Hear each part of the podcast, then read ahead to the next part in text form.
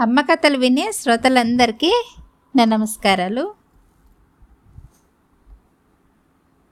ఒక గురువు తన శిష్యునికి ఈ లోకంలో నిజమైన బంధువు మిత్రుడు భగవంతుడేనని తక్కిన వారందరూ నామమాత్రపు వారేనని తెలియజేశాడు. కానీ శిష్యునికి ఆ మాటలు నమ్మశక్యం కాలేదు.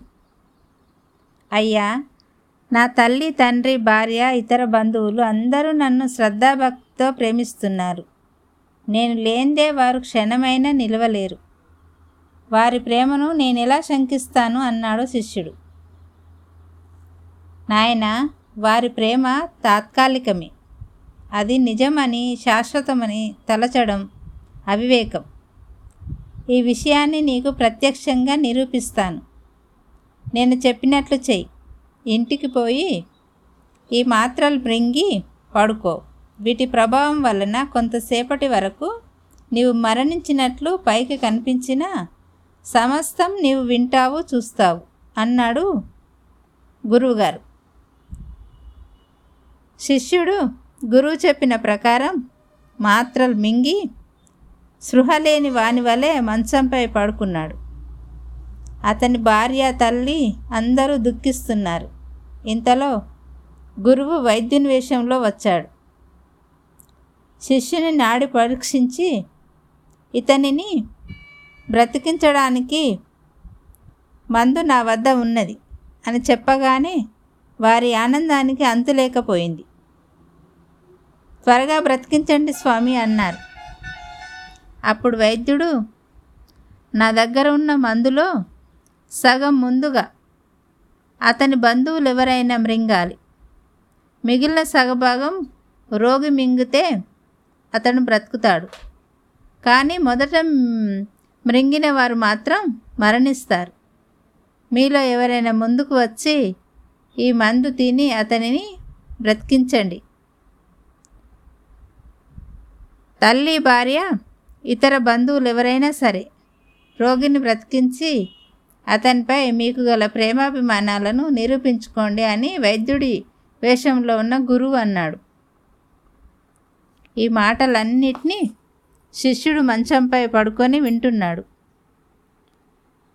వైద్యుడు మొదట అతని తల్లిని పిలిచి చెప్పాడు.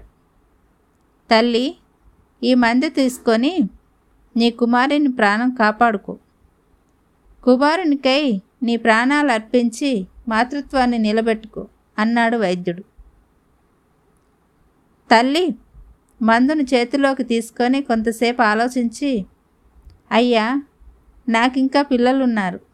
నేను లేకపోతే వారేమైపోతారు వారిని ఎవరు పెంచి పెద్ద పెద్ద చేస్తారు అని బదులు చెప్పింది తల్లి. తర్వాత వైద్యుడు రోగి భార్యను పిలిచి మందు ఆమె చేతిలో పెట్టాడు. ఆమె దుఃఖిస్తూ కొంతసేపు ఆలోచించి నా భర్త కొరకు నేను మరణించడానికి సిద్ధమే కానీ నేను లేనిదే ఈ పసిపిల్లలు ఎలా బ్రతుకుతారు? ఎవరు ఆదరిస్తారు? కనీసం పిల్లల కొరకైనా నేను జీవించాలని బదులు చెప్పింది.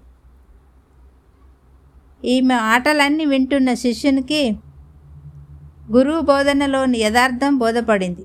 వెంటపై నుండి దిగ్గున లేచి గురువుకు నమస్కరించి మహాత్మా మీరు చెప్పింది వాస్తవం.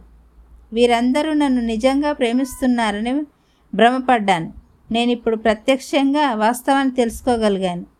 మనకు నిజమైన బంధువు స్నేహితుడు ఆ సర్వేశ్వరుడు ఒక్కడే అని ఇప్పుడే తెలుసుకున్నాను అన్నాడు శిష్యుడు.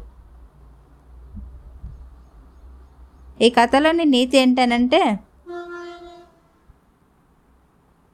భగవంతుడు ఏ విషయంలోనైనా తోడుంటాడు కానీ మన చుట్టుప్రక్కల ఉన్న బంధువులు కానీ రక్త సంబంధికులు కానీ తల్లిదండ్రి కానీ భార్య బిడ్డలు కానీ ఎవరు కూడా